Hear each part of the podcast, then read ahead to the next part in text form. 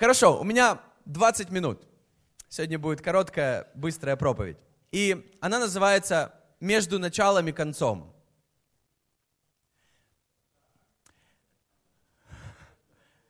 Между началом и концом. Представьте какую-нибудь линию, у которой есть начало и есть конец. Представьте точку между. Вот об этом. Хорошо. И я первый раз такое делаю, честно. Э, сегодня, ну, да, первый раз, правильно. Я не, ну, в общем. Сегодня я буду проповедовать проповедь, которую я проповедовал ровно пять лет назад. Вернее, пять лет назад и один месяц. Пять лет и один месяц назад. Это было 8 ноября 2009 года. И она называлась так, «Между началом и концом». И если можно, я прочитаю начало того, что я написал здесь. То есть у меня конспект того, что я писал ровно пять лет назад. Но я верю, я верю, это будет крутое слово сегодня, потому что лично меня, когда я его перечитывал через пять лет, меня это очень вдохновило. И я верю, что это как бы слово из Библии, и поэтому оно будет актуально и сегодня. Я верю. И, э, окей, хорошо, вы меня поддержите. Это, это было... я тогда был молодежным пастором. Хорошо, слушайте внимательно. Слушай. Моя жизнь только начинается. Это, это я вот реально говорил тогда. А, еще много всего впереди. Я, не жена, я еще не женат. У меня нет детей. Я молодой, заканчиваю университет, получая специальность архитектора. Я недавно... А, а тут так и написано. Я недавно я стал молодежным пастором. Мне многому нужно еще научиться многое пройти. Я не знаю всей моей жизни наперед, где я буду жить через 5-10 лет, но меня волнует уже сейчас один важный вопрос. Я не знаю, сколько этот вопрос, насколько этот вопрос волнует молодых людей в зале. Э, возможно, он меньше волнует, э, чем взрослых или зрелых людей. Но вопрос следующий. Как я закончу или как я окончу мою жизнь? Я начинаю сейчас, э, так как я начинаю, но меня волнует вопрос – как я хочу закончить. Это, э, это было начало. Мне здесь понравилось, что я был не женат, я заканчивал университет. Сейчас я уже женат. Это было пять лет назад. Мы уже три года женаты. Ну, правильно, да, все совпадает. Окей. У каждого человека, я верю, должна быть, должны быть какие-то цели по жизни. И цели, возможно, которые мы ставим в начале своей жизни, и, и потом это нас, знаете, как-то мотивирует двигаться вперед. Потому что когда нет какой-то мотивации, когда нет целей, как бы люди, они не живут. То есть, вернее, они живут, но им не хочется, вернее, они не движутся никуда, они не делают этих шагов навстречу, к примеру, к той цели или той мечте, которая у них есть. И э, После этого я говорил много о том, что я занимался спортом. Я тут это зачеркнул, я не хочу об этом говорить, но я, может быть, э, скажу только то, что когда я занимался спортом, я очень любил соревнования, потому что это всегда были цели. И у меня была цель, мечта, э, тогда я никому об этом не говорил, стать чемпионом мира по тому виду спорта, которым я занимался, но, по крайней мере, из-за того, что у меня была эта цель и мечта, я выиграл чемпионат своей страны э, несколько раз.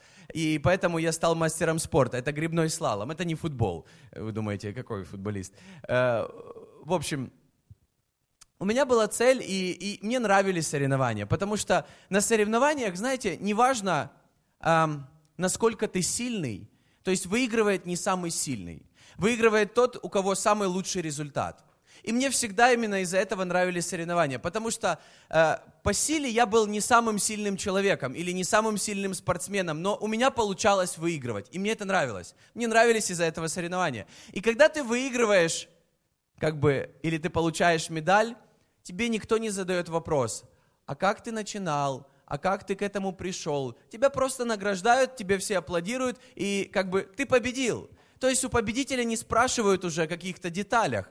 То же самое у проигравших. Они как бы никому уже не интересно, а мало он тренировался или не мало. И меня это мотивировало целый год стараться, может быть, даже когда никто не видел, чтобы потом побеждать. Не знаю, я люблю соревнования, очень люблю. И сегодня я хочу поговорить об одной вещи, о которой я думал тогда, пять лет назад, и я могу сказать, я продолжаю об этом думать и сейчас. И иногда, когда люди приходят к Богу, можно услышать, вау, Бог такой крутой. Не знаю, слышите вы такое или нет. Или Бог такое сделал в моей жизни. Или я готов следовать за Богом, куда Он меня только не призовет, куда Он меня только не пошлет. По крайней мере, когда я пришел к Богу, было много молодых людей, которые думали именно так. Я верю, это, это, это то, как Бог нас призывает. Это то, как Бог э, работает в нашей жизни. У меня были такие же мысли. Бог, я, я пойду за тобой куда угодно. Я пойду за тобой. И ты, и мы вернее, нас было много молодых людей, такая большая компания, с которой мы вместе пошли учиться в вечерний, э, ну, библейский колледж. Это был утренний колледж, неважно.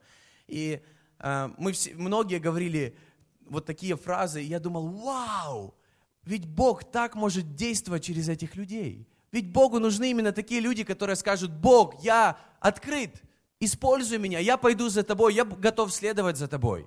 Бог будет использовать именно таких людей. Ему нужны такие люди. Бог, я верю, Он ищет таких людей.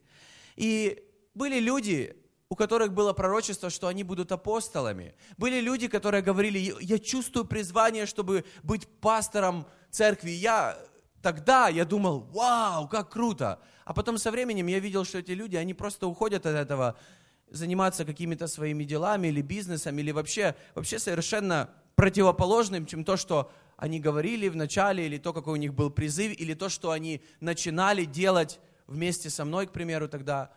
И почему людям не хватает постоянства в том, что они начинают? И я задавался этим вопросом тогда, я задаюсь ими сейчас. Я задаю его себе. Есть ли у меня постоянство в том, что я делаю? И постоянство, э, несколько определений. Это неизменность, пребывания в одном и том же виде или состоянии каких, каких-нибудь свойств там, чего-либо. Ну, немножко сложно. Попроще. Верность, неизменная преданность чему, чему-нибудь, твердость, постоянство, например, в любви. Кто хотел бы иметь постоянство в любви в своей семье? Да? Постоянство во взглядах. Например, есть люди, у которых есть определенные взгляды, и они не меняются. Мне, например, нравятся такие люди. Потому что иногда ты можешь менять взгляды каждый день из-за влияния других людей. Но есть люди, у которых, знаете, есть какие-то четкие принципы, взгляды. Это круто быть принципиальным человеком, я считаю. Я верю, христиане это должны быть принципиальные люди, а не которые меняют свое мнение каждый день. И для меня, я могу сказать, всегда был большим были люди большим примером для меня лично в церкви, именно те, которые долгое время были с Богом. И мало того, которые долгое время служили Богу. Я всегда смотрел на таких людей, и я думал, вау, вот это круто, я хочу такого. И я могу даже, и не даже, я, я и сейчас могу сказать, я только в начале этого пути, и, и только в начале пути с Богом или моей жизни с Богом. И, и мне нравится, мне нравится служить Богу, мне нравится служить людям, мне нравится не знаю, видеть, как жизни людей изменяются. Но я только в начале этого пути, и я сам себе задаю вопрос, а насколько меня хватит? Или насколько долго я буду э, это делать?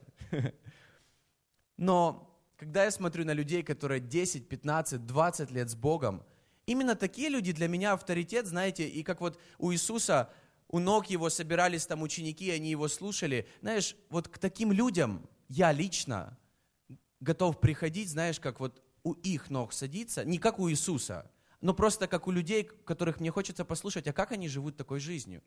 Потому что люди, которые каждый год меняют свои взгляды или каждые полгода меняют церковь, такие есть. Я не говорю, когда люди меняют церковь, это одно, но каждые полгода новая церковь, вот это для меня лично это немножко как бы определись, будь где-то, будь где-то. Потому что Нужно иметь отношение не церковь для меня, а я для церкви. Не знаю, как вы. Я для церкви. Поэтому я хочу быть здесь. Поэтому я думаю, а где я буду через 10 лет? Я тогда думал, кстати, там были такие мысли. Я такой думал, я не знаю, где я буду через 5-10 лет. Вот где я буду через 5 лет. Ты что тогда не знал? Ну, вообще не знал. Но если мы будем в чем-то постоянны, через 5-10 лет, у нас будет просто невероятная жизнь. У тебя будет просто невероятная жизнь с Богом, если ты будешь постоянен в том, чем ты начинаешь. И, в общем, я хочу прочитать один стих. Это Екклесиаста, 7 глава, 8 стих. Здесь пять слов. Конец дела лучше начала его. Этот стих я просто обожаю. Конец дела лучше начала его. Э, начало – это как семя. Любое начало – это семя. Ты родился, потому что семя. Не будем сейчас долго об этом, но вы понимаете, о чем я. То есть человек рождается с маленького вообще, и там рассмотреть тяжело.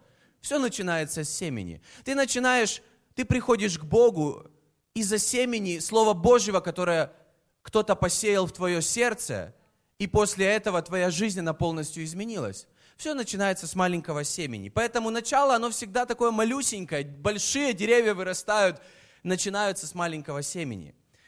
Конец – это огромные плоды. Я верю, что в Боге, знаешь как, конец – это огромные плоды в твоей жизни.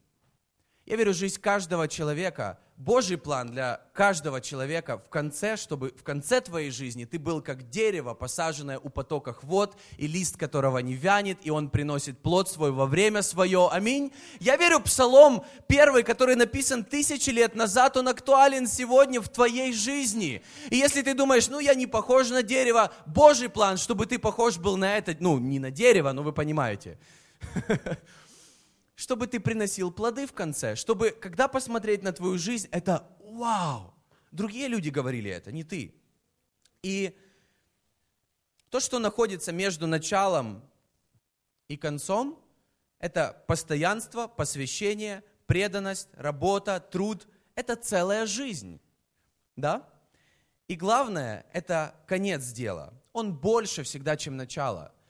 Каждый из нас начинает. Многие люди начинают – или, знаете, даже вот подумаем о нашей жизни, вот подумай о своей жизни. Сколько вещей ты начинал и не заканчивал? У-у-у. Не надо только вслух говорить. Много вещей мы начинаем и потом не заканчиваем. Многие люди начинают что-то и не заканчивают. Немногие заканчивают. Когда я задавался вопросом, а с кем я могу, у кого я могу так вот учиться в церкви, которая долгое время в постоянстве, например, служит Богу, тогда я понял, что таких людей на самом деле немного. Но для меня это люди, которые одни из таких самых больших авторитетов, не знаю, в моей жизни, потому что они долгое время в постоянстве что-то делают. И когда люди долгое время в постоянстве что-то делают, они приносят плоды. Плоды не появляются, знаешь, сразу же, они появляются со временем. И не знаю, у таких людей мне лично хочется учиться. Я верю, Бог при, призвал тебя быть таким человеком чтобы на твою жизнь, посмотрев через 20 лет, другие люди говорили, вау, а как ты живешь? А ты говоришь, ты знаешь, я просто доверяю Богу. Ты знаешь, для меня Иисус Христос – это мой Господь и Спаситель, и я просто доверяю Богу.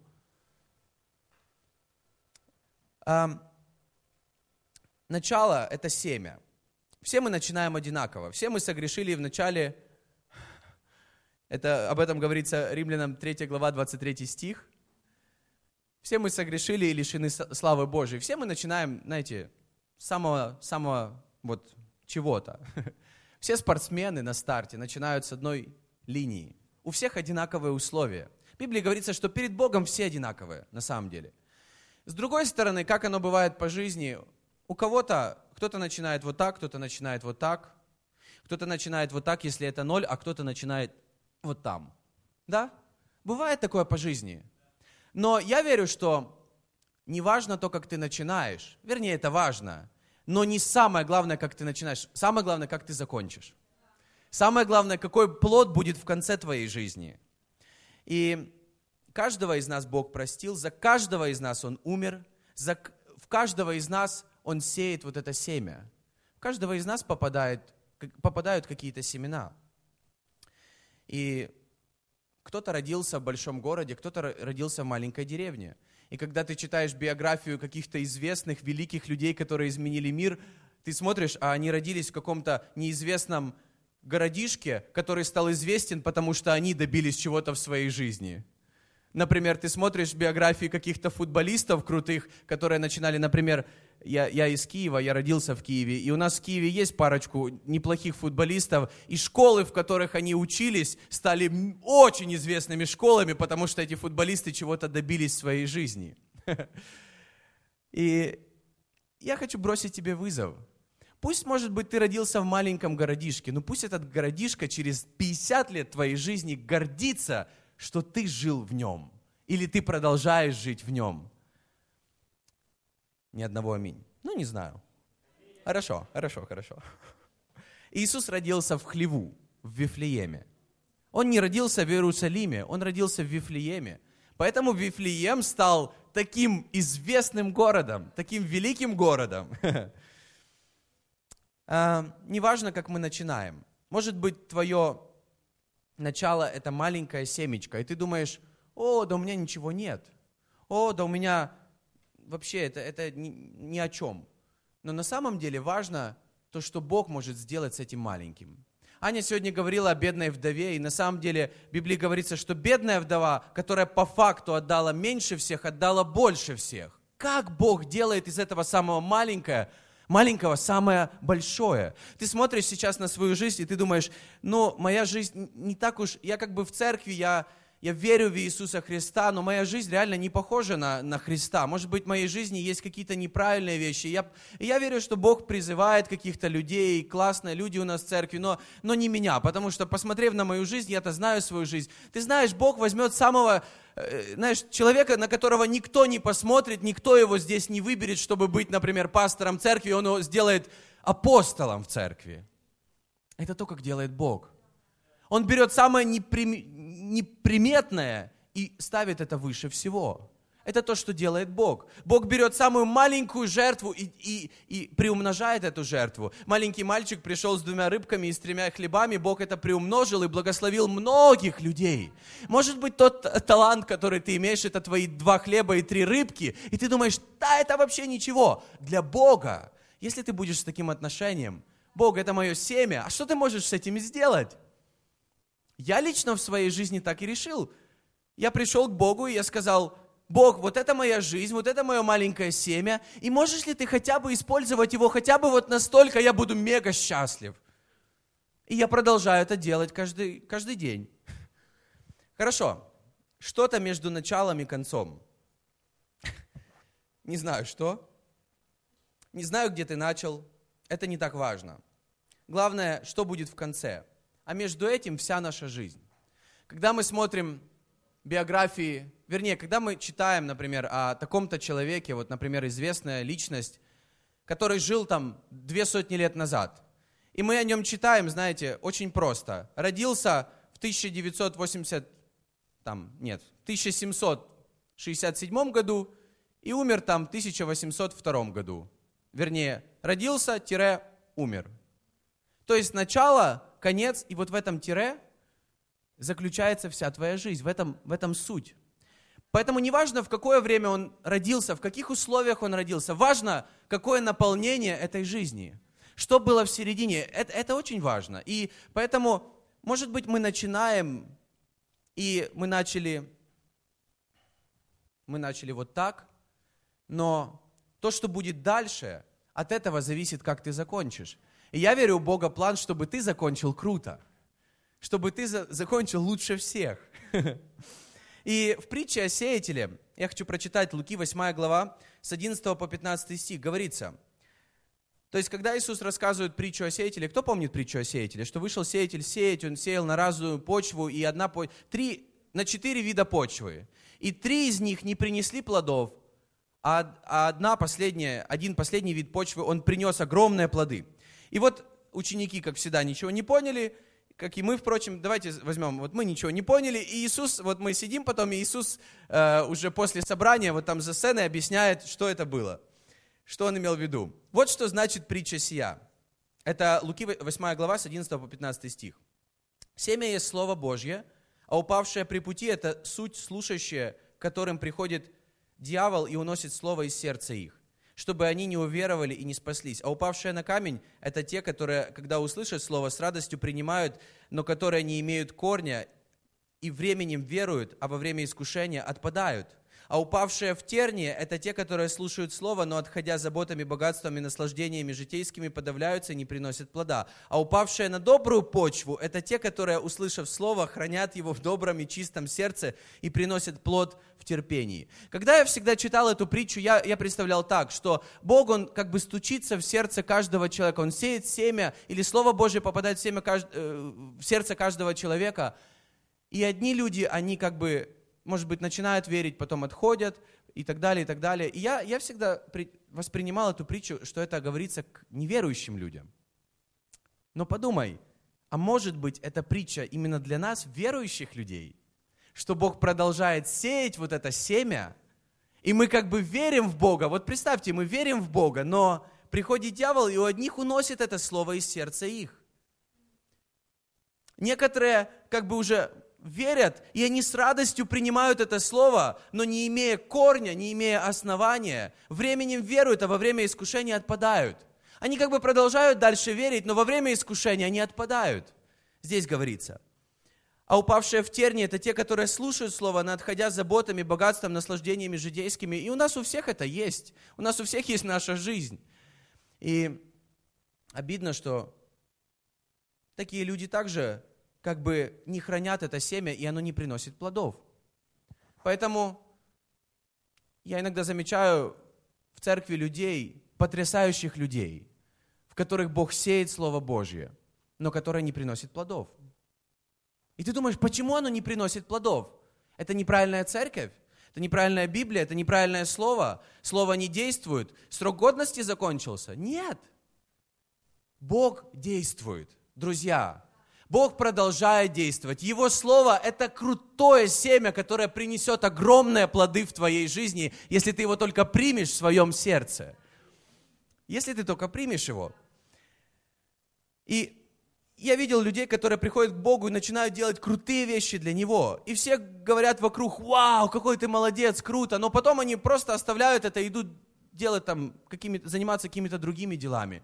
И ты знаешь, я ревную последнее время по людям, которые, знаешь, живут с отношением Бог, у меня есть моя жизнь, у меня есть моя семья, но я хочу жить для Тебя. Я хочу следовать за Тобой, как следовали две тысячи лет назад ученики Иисуса Христа. Неважно даже сколько мне лет, да, я уже не молодой, да, у меня уже дети есть и так далее, но я хочу следовать, продолжать следовать за тобой. Потому что когда Иисус выбирал учеников, Он выбирал молодых и семейных, и взрослых людей.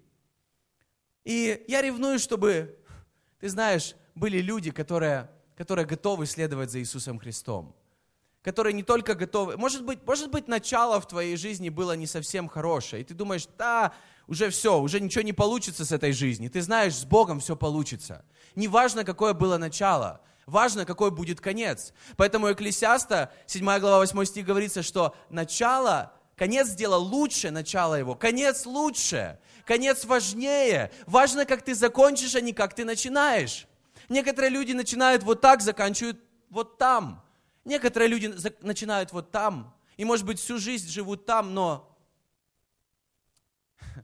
Но важно, где они закончат свою жизнь. Даже тот один из разбойников, который висел на кресте рядом с Иисусом Христом, он начал и прожил всю свою жизнь недостойно, но закончил он с Богом на небесах, потому что он поверил в Иисуса Христа. Аминь. Круто! Притчи 24 глава 16 стих. Ибо семь раз упадет праведник и встанет, а нечестивые впадут в погибель. Какой крутой стих. Семь раз упадет праведник и семь раз встанет. 154 раза упадет праведник. Ты думаешь, о, это про меня. И встанет. 154 раза. Три тысячи раз упадет праведник, кто-то думает, о, вот это обо мне. И три тысячи раз он встанет. Праведник это не тот, кто падает, вернее, никогда не падает. Это тот, который падает и встает. Поэтому Давид в Библии он назван праведником. Бог гордится Давидом не потому, что он не падал, а потому, что он постоянно вставал. Он не просто начал путь с Богом, он там он победил Голиафа, а потом ушел жить своей жизнью. Он победил Голиафа. Может быть, он падал, он спотыкался по жизни, но он каждый раз вставал, он каждый раз вставал. Может быть, ты начал что-то делать для Бога, потом оставил. Вернись, делай это дальше. Бог будет продолжать делать не знаю, невероятные вещи в твоей жизни. Может быть, Бог тебе что-то обещал, а ты ушел от этого. Ты знаешь, Его обещание осталось. Его обещание никуда, никуда не ушло. Его планы для твоей жизни, они все равно остались. Какой, какая, какой, не знаю, в каком периоде бы ты сейчас не был. Но мы где-то между началом и концом, потому что мы здесь сидим. Да? Бог есть начало и конец. И постоянство – это Его характеристика. Я верю, нам нужны такие характеристики, как постоянство. Постоянство, посвящение, преданность. Я верю, вот эти вещи, они от какого бы ни было начала приведут тебя к самому лучшему завершению. Они сделают тебя чемпионом, если ты будешь просто постоянно продолжать. Может быть, у тебя что-то не получается, вставать и идти дальше. Двигаться к цели, двигаться к чему-то большему. И конец – это плод, который будет пребывать вечно.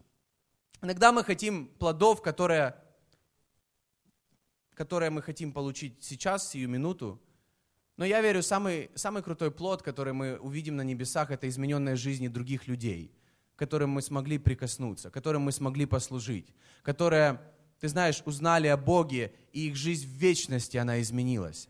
И я, я верю, это самые крутые плоды. Я не знаю, что считается круто сейчас, например, скачать такое-то приложение или иметь такой-то телефон, iPhone. Что круто сейчас, не знаю, иметь, но я верю, самое крутое на небесах, оно всегда было и останется, это иметь плод, который будет пребывать вечно. Я верю, что ты, ты знаешь, что бы ты сейчас не имел, через пять лет это, это тебя не будет радовать, и, и, и скорее всего ты этим даже пользоваться уже не будешь. Через 10 лет, через 20 так точно. Если это машина, поверь, точно. Уже не делают таких машин, которые ездят 20 лет. Уже все, машины, они но плод, который будет пребывать вечно. Я верю, Бог нас призывает к такой жизни. Конец дела лучше начала его. Конец дела больше начала. Плод – это всегда больше семечка. Притча, в притче о двух сыновьях, которая говорится в Матфея 21 главе, с, 18 по 30, с 28 по 31 стих. Матфея 21 глава, с 28 по 31 стих. Говорится короткая притча о двух сыновьях. Говорится, что у отца было два сына – и он попросил их пойти, э, пойти что-то сделать. И один пошел, вернее, один сказал, я не могу, и ушел. А второй сказал, окей, я пойду сделаю. Знаете, есть у вас в жизни такие друзья, которые всегда такие, да, да, я сделаю. А другой говорит, не, не, не, не, не хочу. Хотя это папа вроде был. Но, знаете, хорошие отношения. Такой, не, я не, я не сделаю. И потом со временем, когда они так начали, вроде бы начали так, да, и ты думаешь, вау, какое крутое отношение у первого и какой плохой второй. Да? Второй, который сказал, я не буду это делать. Но который сказал, я не буду это делать, он потом пошел это и сделал. А первый, который сказал, да, я это сделаю, потом забыл, забил, оставил это и не сделал это. И в конце говорится, так какой из них исполнил волю Отца? Не важно, как ты начинаешь, важно, как ты заканчиваешь.